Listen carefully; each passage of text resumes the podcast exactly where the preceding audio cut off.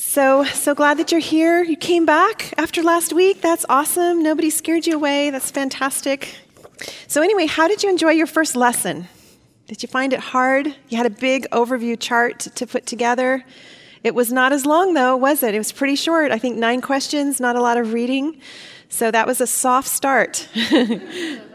couple weeks from now it's going to be a little bit more intense. But next week also is a little bit of a soft start. We're going to today we're going to talk about an overview of the pentateuch and then next week we're going to talk about sort of from 30000 feet what is redemption? What is god's unfolding plan of redemption? One thing that's going to be a little bit different this year when we start diving into these big chap lessons that have like eight or ten chapters to read sometimes i'm not you're going to teach on everything that's in your lesson this year. Uh, that would be so boring for you, and we would only be able to, to touch the surface of those lessons. And so this year, the way I, I'm going to be teaching is to actually take some aspects of the lesson and go really deep. So you might read five or six chapters of Genesis, and I will land on one or two parts of that, and we'll go deep and try to get on the ground in those stories and feel what it felt like and get some things that we can apply to our lives. But it's not going to be comprehensive. So you still will have you will have lots of great things to talk about in your groups that I don't even touch on. But um, just it's the best way I think to have the greatest experience together in the teaching time. Just to let you know, that's going to be a little different than we've done in the past. But today, what I want to do is give you a brief overview of the Pentateuch. So, what I'd love to do is first talk about the beginnings, which is the book of Genesis, and then I want to talk about the man Moses. That will touch on his life, will be really seen best Exodus through Deuteronomy. So, just kind of want to touch on a few things to give us a high level view of what we're going to be talking about this year as we go through this study. So, let's talk about Genesis. What is Genesis about? Well, it starts, the word Genesis actually means beginnings. And so Genesis means the beginning. Where did it all begin? Where, where was God in the creation of the world? How was man formed? And what happened along the way? It may actually surprise you that Genesis is not meant to be a fully detailed explanation, scientifically um, filled with data about how life actually began, how the planet was formed, how mankind was made, how the animals, the trees, the seas. It's not meant to be an exhaustive explanation of the scientific process of creation. It's actually meant to be a revelation of God's character. When we read Genesis, we read Genesis to know God, not to find all of the answers to our questions about how the world began. In Genesis, we see God's majesty, we see his tenderness, we see his kindness. We see his love for individual people. We see his rulership over the universe at large. We see so many different facets of who God is as we study Genesis. Genesis is also the place where we begin to get some foundational truths that help us understand our world, help us understand our existence as human beings on this planet. What we learn, for example, in, in the beginning is just that God is a triune God. He is Father, Son, and Holy Spirit. From the very start of Genesis 1, we see God the Father, God the Son, and God the Spirit at work forming the earth. We also learn that man was made in God's image, male and female. The Bible tells us that we were made in the image of God. That's really significant for our identity. We learn that um, marriage was actually God's design. God was the inventor of marriage, and he talks about that very early on in Genesis as Adam and Eve entered into a marriage covenant relationship. We also learn that Adam and Eve had a choice to make whether to obey or disobey God's instructions. They had independence, they had will, they were able to make deliberate choices to either obey his spoken word or not to obey it. And we learned early on that they actually chose to disobey God's spoken word, and then we see what happened as a result of that.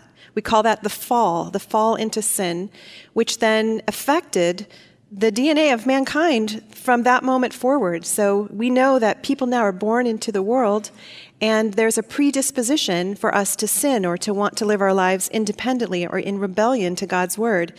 Paul says, Why do I do the things I ought not to do and don't do the things I ought to do? And isn't that how we live our lives? We, we live our lives in this struggle with trying to bring our, our wills in alignment with God's word and his revelation. Um, it's, it's an ongoing problem. We see that so often, don't we, in two year olds you know, who are born. And so quickly, before they even see their parents act this way, they say, mine, mine, mine, mine, mine. And they just have this strong disposition towards selfishness. But in Genesis, also is where we receive the very first promises for a plan of redemption, a promise that God makes that He's going to reach into the brokenness of the world and He's going to buy it back unto Himself. He's going to restore man's relationship with God by bringing a Redeemer, a Messiah, a Savior. And from the beginning in Genesis 3:15, we see his, his plan and his promise to restore that which was broken by the problem of sin. Also, we receive our first revelation that God has a plan for himself and mankind to live together in eternity, that he, has a, a plan to bring this redemption to a place where man can enter into an eternal relationship with God. So, who wrote Genesis? You got to answer that in your, in your lessons this week. Both the Old Testament and the New Testament confirm that Moses was the writer of Genesis which might surprise you. You might think, well, I see how he wrote Exodus through Deuteronomy because that is a story about his life. But how did he write Genesis? And we'll talk about that in a, first, in a few minutes. But the first five books of the Bible are considered one, they go together. The Jews call that the Torah, it's their first five books that they studied very intentionally. We call it the Pentateuch. That is a Latin or a Greek word that means five scrolls or five volumes. And it's considered that all five of these were written by one person. They all are a set. And so that one person is, is Moses. In Mark 12:26, he calls it the book of Moses. In Luke 2:22, it's called the law of Moses. And though Moses isn't named anywhere, in particular in Genesis, as the author, there are not only some scriptural proofs that he was the author, but there are also some historical proofs that he was the author. So let me share some of those with you so you can be convinced from many different vantage points that Moses is the author of these five books. First of all, Moses was qualified to be the author. He was uh, the adopted son of Pharaoh. He grew up in Egypt. He grew up in the palace. He was very, very educated. He knew how to read and how to write. And so it seems very natural that he would have been the writer of the things that he experienced. Um, certainly, he wrote the Exodus story about what it was like to take the people out of Egypt and all of his relationship with God going through the, the wilderness. He had the experience as well. Um, as we study, Moses was the most prominent person from at least Exodus through Deuteronomy. He was the most prominent person in that story. So he was writing about things that he actually experienced. He had the time to write the Pentateuch because he spent 40 years in the wilderness 40 years without Netflix, 40 years without cell phones, 40 years without TV to watch or anything to do. He had, can you imagine the time that he must have had that he could have elaborately recorded his experiences, and so he had lots of time to write. But also, God instructed Moses to write, and Moses had a pattern of obeying God. In Exodus 17 14, um, it says, Then the Lord said to Moses, Write this as a memorial in a book and recite it in the ears of Joshua. In Exodus 24 4, it says, And Moses wrote down all the words of the Lord. He obeyed. In Deuteronomy 31 24 through 26, it said, When Moses had finished writing the words of this law in a book to the very end, Moses commanded the Levites who carried the ark of the covenant of the Lord, Take this book of the law and put it by the side of the ark of the covenant of the Lord your God, that it may be there for a witness against you. When we read the Old Testament, throughout the Old Testament, it's assumed by the Old Testament writers that Moses was the writer of the Pentateuch, of the, of the law, it's called. In Joshua 1 7 through 8, Joshua, it says, Only be strong and very courageous, being careful to do according to all the law that Moses, my servant, commanded you. Do not turn from it to the right hand or to the left, that you may have good success wherever you go.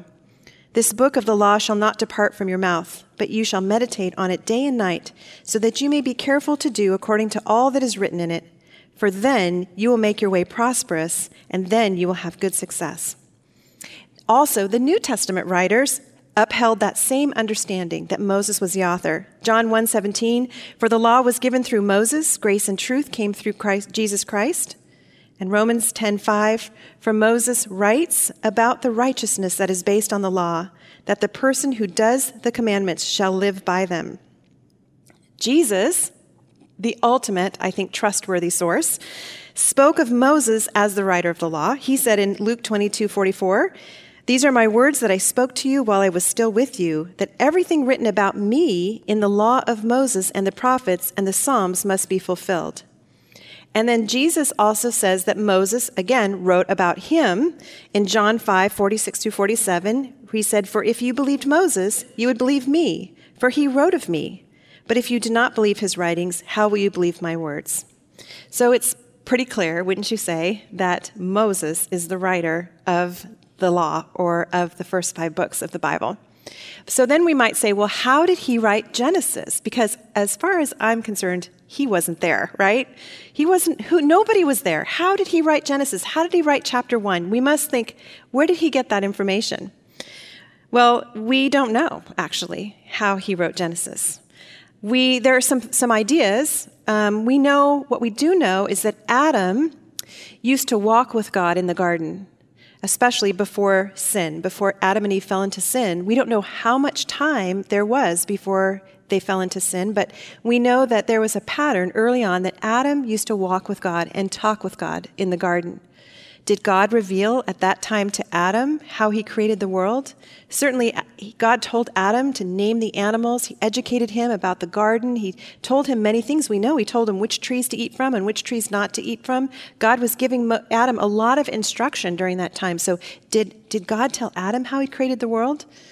If he did, then certainly Adam would have told his children, who would have told his children, who would have told his children, because in those days there wasn't writing and reading.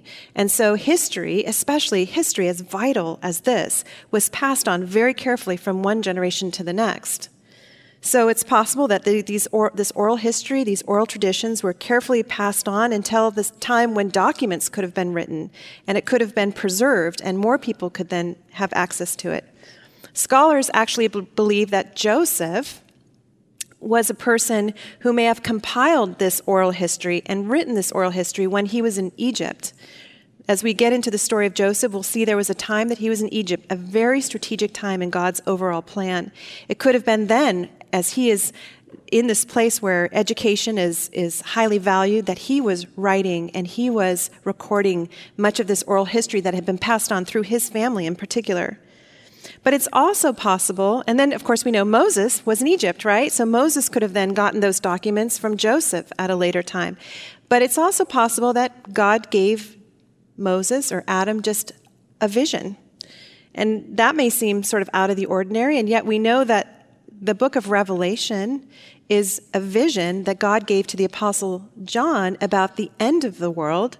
Could God not have given a vision to Adam or to Moses about the beginning of the world, maybe even to see the six days of creation rolling before him. We don't know. That's the thing, we don't know. But we trust that what we read is true, that, that there was information that was passed to Moses that he recorded as God intended for him to record. Now, I want to talk about how Genesis is organized, because this is very interesting.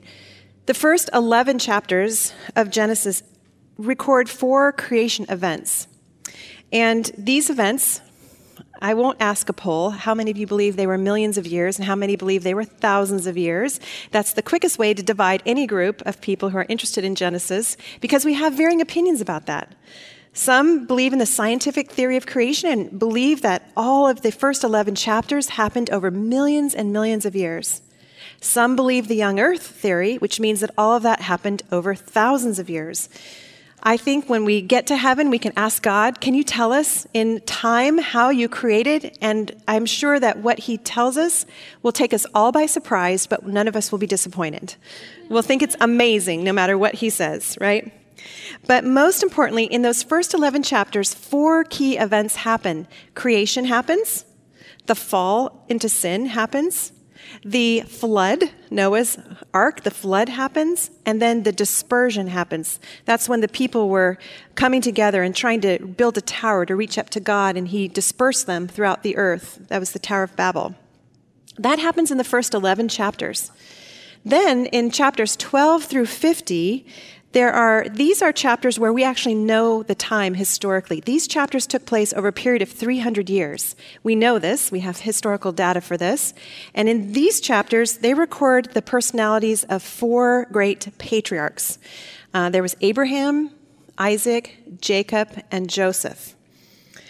But I, I want you to note that it's really significant that there are 11 chapters devoted to the creation of the world events and there are 39 chapters devoted to God's personal relationship with these men.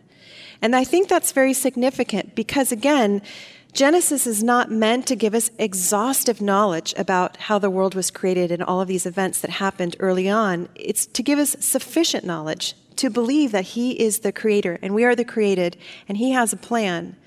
But the chapters that we get, these 39 chapters in Genesis, God is revealing to us His character. He's revealing to us who He is and how much He loves people and how much He is intimately involved in a relationship with people. And He's telling the story of who He is and what His plan is for human history through this relationship He has with these patriarchs and with His people Israel. And that is very, very important because God wants us to know Him and He wants us to know how much He cares for us and how concerned He is for us. And so that's the first truth that I want to share with you tonight is just that God wants us to know Him intimately. He wants us to know Him. He gave us His word so that we could know Him. We're, I do think that sometimes when we read Genesis, we're stimulated with so many more questions than um, we can find answers to. I want to know did God make the world in six literal days or six figurative days. You know, we read it and we say, wait, how did you do this? And, and there's so many, you know, you could, with our information overload society, you can Google it and find a million contradicting data points about how it all happened. But we actually just really don't know. But God wants us to know Him. That's what He wants us to know. He wants us to know how much He loves us. He wants us to ha- to understand how we've come to actually live on this planet that we've been born into. He wants us to know why there's so much pain and suffering and rebellion in the world, why there's sin. He wants us to understand how we can have hope for healing, for wholeness, for redemption, how we can actually experience beauty in the midst of the brokenness. And so Genesis invites us to know God and just to understand some of these foundational truths in life. In fact, when we know some of these things, it gives us a lens or a perspective from which to understand what we experience every day in our world. It makes sense why there's evil and why there's pain and there's suffering and why there's beauty and creativity. And, and so we begin to understand our world with this foundation. It's so important for how we, we walk through each day and see what we see and know how to, how to understand it. We talked last week about the accelerated change of our world and how our world is so vastly different than it was 50 years ago, and so vastly different than it was when Jesus was walking the earth, and so even more different than it was back in the days of Moses. And in this barrage of, of information overload, God is still calling our names. He is still reaching out to us. He is still inviting us to know Him intimately. He wants an intimate relationship with us. He already knows us intimately. He's wanting us to know Him intimately. He knows, he knows what our busy lives are doing to us. He knows how the messages of the world are, are bombarding our minds with thoughts that are not true thoughts or not thoughts that are edifying or sanctifying. He knows why we veg out at night on TV and Netflix. He knows why. He knows what kind of things we're bearing that we were really ever never built to bear because we're living in such a world of pain and, and sorrow and sin. He sees how the brokenness of the world is impacting our souls. And yet he's reaching out, he's inviting us come walk with me, come talk with me. He wants to, us to have the kind of relationship that he enjoyed with Adam and Eve before sin entered the world. And that is possible through Christ and through the indwelling Holy Spirit, that we can live in fellowship with him and we can experience him redeeming the broken places of our lives, bringing healing to some of those things this side of the grave. So, whether you're, you're new in your relationship with God or whether you've been walking with Him for a long time, God is seeking to draw you into greater intimacy with Him this year. We never arrive. Maybe when we see Him face to face, but this side of heaven, we are always being wooed by Him into a deeper level of knowing Him, a deeper level of trusting Him, a deeper level of surrendering to Him. He's inviting us into this relationship and calling us along the way to trust Him and obey Him in new ways, to believe in Him with all of our strength, mind, soul, spirit, and soul. So, how would you like to grow in intimacy? If you think about your life, how would you like to grow in intimacy in your walk with God this year? In my own life, I've been experiencing, I would say, especially in the last three months or so, a much greater sense of intimacy with God as I've been so confronted with, with my human frailty. Some of it has been physical because um, I just I just don't have the physical resources to meet the demands of my life, trying to heal from knee replacement surgery. Some of it has been just learning how to be more dependent on my husband or on other people just to care for me in places where I just I just don't have what it takes. But mostly then that turns me to the Lord and I'm seeing him show up in, in ways to really help me during this season. It's also been a really full ministry season for me. I, I was teaching a, a retreat at another church all weekend and really pouring out His Word to another group of women, and it was it was really beyond me in every capacity. And I brought my best, but he had to show up and he had to provide and he had to unlock hearts and he had to do what only he could do. And so he's been calling me to things that are just beyond me. And I feel like I bring my little offering, and then he shows up with so much grace and so much power and so much victory that is only his. But in that space between what I come with and what he provides, my faith is soaring because I am seeing him. Only he and I know the gap. and my faith is soaring as I see him providing. And as I'm stepping out and trusting him and surrendering to him in deeper ways than I ever have, I am growing in intimacy with him.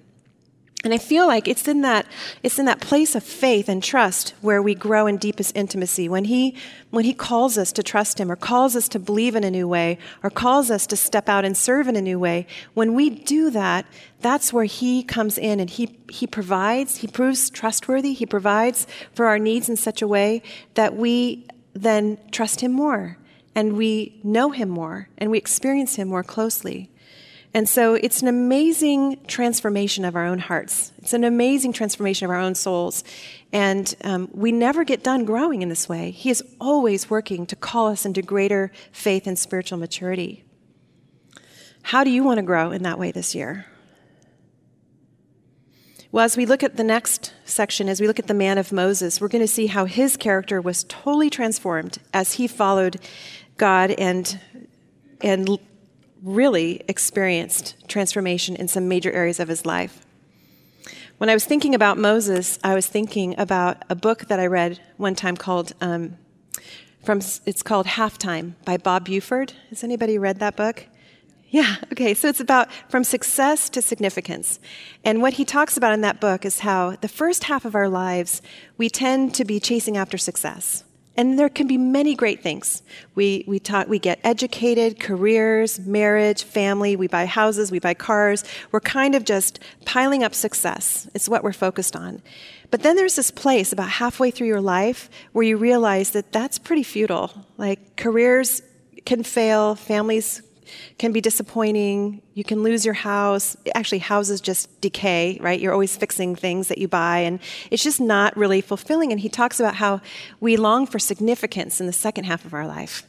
How we want to do something of such great value that once we're gone, there's something lasting that's left behind.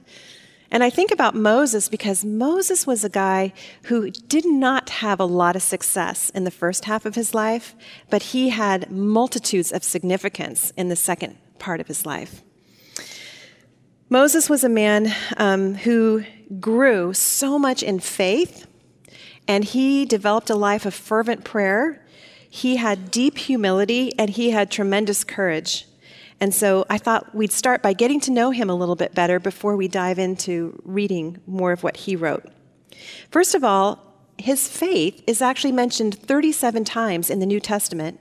And in Hebrews 11, which is considered the hallmark of faith, he is spoken of quite a bit. Let me read it to you. Hebrews 11, 24 through 29. By faith, Moses, when he was grown up, refused to be called the son of Pharaoh's daughter, choosing rather to be mistreated with the people of God than to enjoy the fleeting pleasures of sin. He considered the reproach of Christ greater wealth than the treasures of Egypt, for he was looking to the reward. By faith he left Egypt, not being afraid of the anger of the king, for he endured as seeing him who is invisible. By faith he kept the Passover and sprinkled the blood, so that the destroyer of the firstborn might not touch them. By faith, the people crossed the Red Sea as on dry land, but the Egyptians, when they attempted to do the same, were drowned. Time and time again, Moses exhibited faith, and Hebrews 11:1 describes faith as the assurance of things hoped for and the conviction of things not seen. Even as we look at that record of Moses' faith, God continually called Moses to things where he stepped in and obeyed, but didn't really know how it was going to turn out right? He didn't know. There was, there was no guarantee when he stepped out in faith that things were going to work out the way he hoped. And that's the gap of faith where he believed and he, he trusted. And then God did his work. It was the conviction of things not yet seen. How would you like your faith to be strengthened this year? How are you in trusting, in stepping out, in taking a leap depending on God in things where you don't quite know how the story is going to end. Would you like your faith to grow and be more like Moses's? Moses also was an amazing prayer, prayer, prayer, prayer warrior. Let's just say that. That's a little bit easier. Prayer, prayer. How do you say that? I don't know. Prayer. Prayer. But he was okay. He was a prayer warrior. I like that better. Now, we know prayer is simply talking to God. It's not rocket science, right? It's just talking to God. It's not that hard. But, but often when we talk to God, we talk to God most about our own circumstances. We talk about our lives. We're always lifting up our needs. Oftentimes, even telling God, This is what I want. This is what I've planned, and this is what I want you to do for me. But Moses wasn't like that. Moses had such an interesting prayer life. He was frequently, mostly, beseeching God for the people that he was leading. He was passionate about the Israelites, and he often just pleaded with God to be merciful to the Israelites when they were getting themselves in all kinds of messes. At one point in their relationship, the Israelites had promised that God was their God and he, he, he was their God and they were his people, and they had made this covenant relationship. And then, on the heels of that, they then began to worship a golden calf, which is what they used to worship in Egypt. And at that moment, they were deserving of death. And Moses was so desperate before, the God, before, the, before God in prayer that he said that he would be willing to give up his own salvation if God would just be merciful to these people and not leave them, not abandon them, or not kill them. And so Moses was that way. Like he, he, he prayed fervently for the people that he was leading. The other thing about Moses that we're going to discover is that he had this really authentic relationship with God. It was as if they were at times friends, the way they talked to each other. He would be just real with God, very candid. He would talk about his struggles and his thoughts. And you could see this engagement. It's, it's as though they really knew each other. And we're going to see that as we see their relationship. There was a vulnerability and an ease that came through in their prayer life. And this is the, the model of the kind of prayer life that we're invited into because of Christ. We are able to speak to Jesus as a friend, to be able to talk with him, to be able to listen to him, um, to be able to have a relationship, to cultivate a relationship of familiarity and intimacy. And, and this is something that grows as we mature in our faith. You know, when we start off praying, we sometimes say prayers that we've memorized, or we use language that we would never really use in real life, but it's just what we know or what we've heard. And then as we grow in our faith, we begin to talk and relax and, and imagine the one that we're talking to because we know his character and we've, we've experienced him in our lives. And there's an intimacy and, and a vulnerability that grows in our prayer life. How would you like your prayer life to grow this year? How would you like to be able to enjoy talking to God more comfortably, more frequently, more regularly, more, more that constant conscious communion, you know, where you just have the sense of His presence every day, wherever you are, you know He's with you? Moses is going to teach us about prayer. Moses also was such a humble man. In fact, um, he's known as the most humble man on the face of the earth, which I actually think is hilarious because Numbers 12:3 says, "Now the man Moses was very meek, more than all people who were on the face of the earth." Who, who wrote that statement? well, Moses wrote it, but he wrote it at the guidance of the Holy Spirit. I'm sure he was like, "Oh, please don't make me write this. It's going to sound so prideful." But it's spoken of many times in other places that he was humble. And Moses foreshadows Christ to us in many ways. The humility of Moses to lead his people, to suffer for his people, to plead and intercede for his people is what Jesus Christ does for us. And that humility is a characteristic of Christ that we see in Philippians 2 5 through 8, which says that, that Jesus Christ, who, though he was in the form of God, did not count equality with God a thing to be grasped but emptied himself by taking the form of a servant, being born in the likeness of men. And being found in human form, he humbled himself by becoming obedient to the point of death, even death on a cross. So Moses' humility gives us a taste of what the Messiah's humility is going to be when he leaves the throne room of heaven, is born into human flesh, and then dies on a cross for the sins of mankind. But you know what? When we get to know Moses, we're going to find out he didn't start off as a very humble person.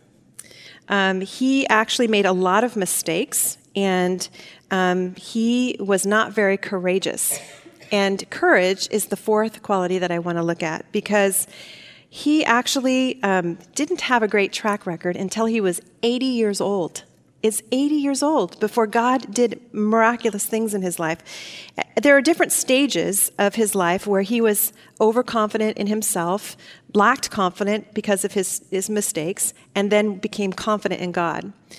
The f- stages that I see is when Moses was between the ages of 0 and 40, let's say, he was pretty overconfident in himself.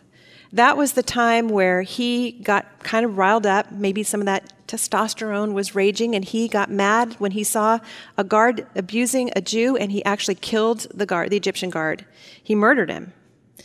That really caused him then to go through a season of 40 years of feeling very unconfident, inconfident, insecure, shameful, whatever we want to say. He then fled away to the wilderness. He hid away from being punished for his crime, and he just kind of hid from God for 40 years. He wandered in the wilderness, started a family, but just had a very low on the radar kind of life. And then God called him, the burning bush incident, to go and be his servant leader in Egypt and free his people. And that didn't happen until he was 80 years old. And so, what we'll read from Exodus through Deuteronomy is from the years 80 to 120. Amazing. Now, I can imagine the things that we're going to see Moses do are things that would make any of us shake in our boots. Certainly, we would never be able to do them in our own strength. Moses even said he was a man who didn't have the ease of speaking, that it was hard for him to speak. And yet, he had to stand before the most powerful man on the planet and tell him, Oh, by the way, God wants your whole entire workforce to be freed to go worship me on a mountain. He had to come before Pharaoh with his own insecurities and how he was babbling, he didn't, didn't speak clearly, and over time and time again make these requests of Pharaoh. But his confidence wasn't in himself, his confidence was in God.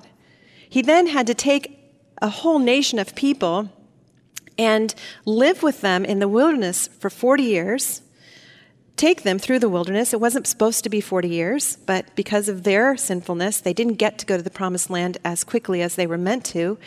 But taking these people through the wilderness, he had no plan. He had no food. He had no water. There was no plan to how to get rid of refuse, how to have protect them, um, where to live, where to dwell. And yet he didn't do that in his own power and strength. He did that in God's power and strength. That he was confident in God. Who in their right mind would do that without, if they were confident in themselves? Um, so he was, his courage came as he was stepping into the call that God placed on his life and trusting in God. we go through, I think, similar stages of our life of confidence and insecurity or shame and confidence in God. Maybe you can think about your own life. My life doesn't break as neatly into the 40 year sections, but um, zero to 20, I was pretty confident in myself. I knew God, I believed that He existed, but I thought the world had a better idea of how to live. And I listened to the messages of the world and I lived my life. It was the 60s, so you know how the world was pretty strong at speaking messages of independence and rebellion and all that kind of stuff, and I just bought right into that. And then when I was 21, just right before I turned 21, when I was graduating from college, I realized that was not making me happy. That was not making me into the person I wanted to become. And so I really surrendered my life to the Lord at the age of 21 and put Him as the captain of my ship. Eh, but then from ages 21 to I think really about 39, if I'm going to be honest, it was a battle because there are a lot of really bad things that happened in my life after I put Him as the captain of my ship right away, one of the first things that happened, I was hit by a drunk driver. I was in a serious car accident. I met my husband. Um, our first years of marriage were brutal, painful. Um, that was tough. Our son was diagnosed with a devastating disease. Like these super, super hard things came into my life after I'd already put the Lord at the helm of my ship. And so during those years, those were years where I kept fighting with the Lord. Like I wanted to keep taking it back. I was thinking things weren't going so well with him at the helm of my ship. I want to put myself back on the helm of my ship. And that meant I could live my life how I wanted. I could actually leave my husband. I didn't have to stay in this marriage. I was in this wrestling match, back and forth, wrestling with who was going to rule my life.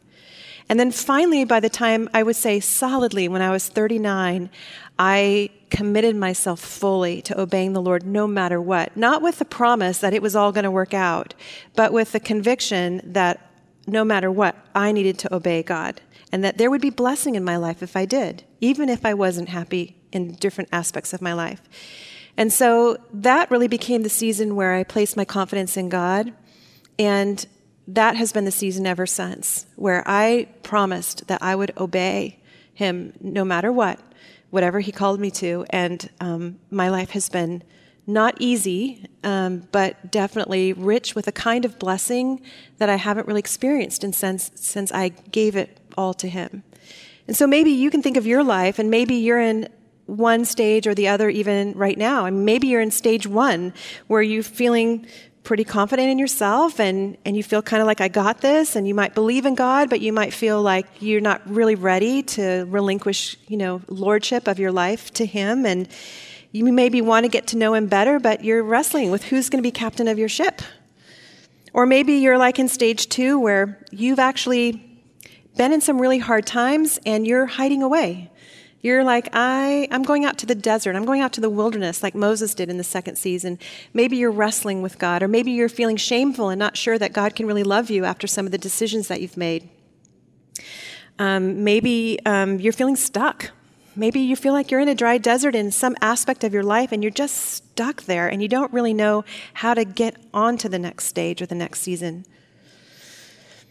Maybe you're in stage three, which is you're in a place of confident trust and you've seen God prove to be trustworthy and faithful. You have been in some hard places or maybe you haven't been in hard places and but you've seen god provide and you've seen god bless and you've seen god um, when you've stepped out in scary places you've seen him show up and guide you through and you're feeling really confident in who he is and you're just wanting to grow and you're wanting to worship and you're wanting to know more about him and you're ready to have the courage to do that because you know that he loves you so the point is, is that our character is transformed by our relationship with God.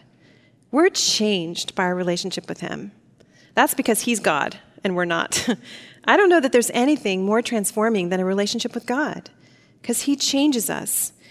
And as we embark on the study of the Pentateuch, we're going to be really challenged, as Moses was, to believe God, to trust Him at His word, to actually obey what He says, um, he's got good things for us. He knows us better than we know ourselves. And Moses, we're going to see people like not only Moses, but Abraham, Isaac, Jacob, Joseph, and all of the other characters in between. We're going to see how they were changed in their relationship with God.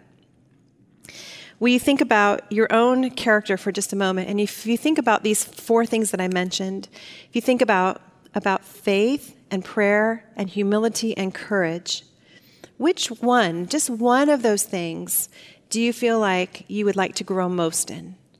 I, I bet you can think of it pretty quickly because we, we kind of always know that place where we're struggling. And I want to challenge you to make that a prayer request for your group. Tonight, actually, you're going to get some prayer cards from your leaders, and they're just for you to write a, a request, a personal request.